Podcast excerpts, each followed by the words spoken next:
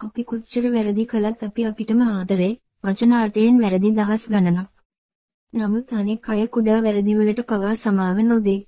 මෙය නිවැරදි කළ හැක්කේ කෙසේද? මිනිසුන් ලෙස පිළිගැනීම හා ආදරය කිරීම ප්‍රයෝජනවත් වේ.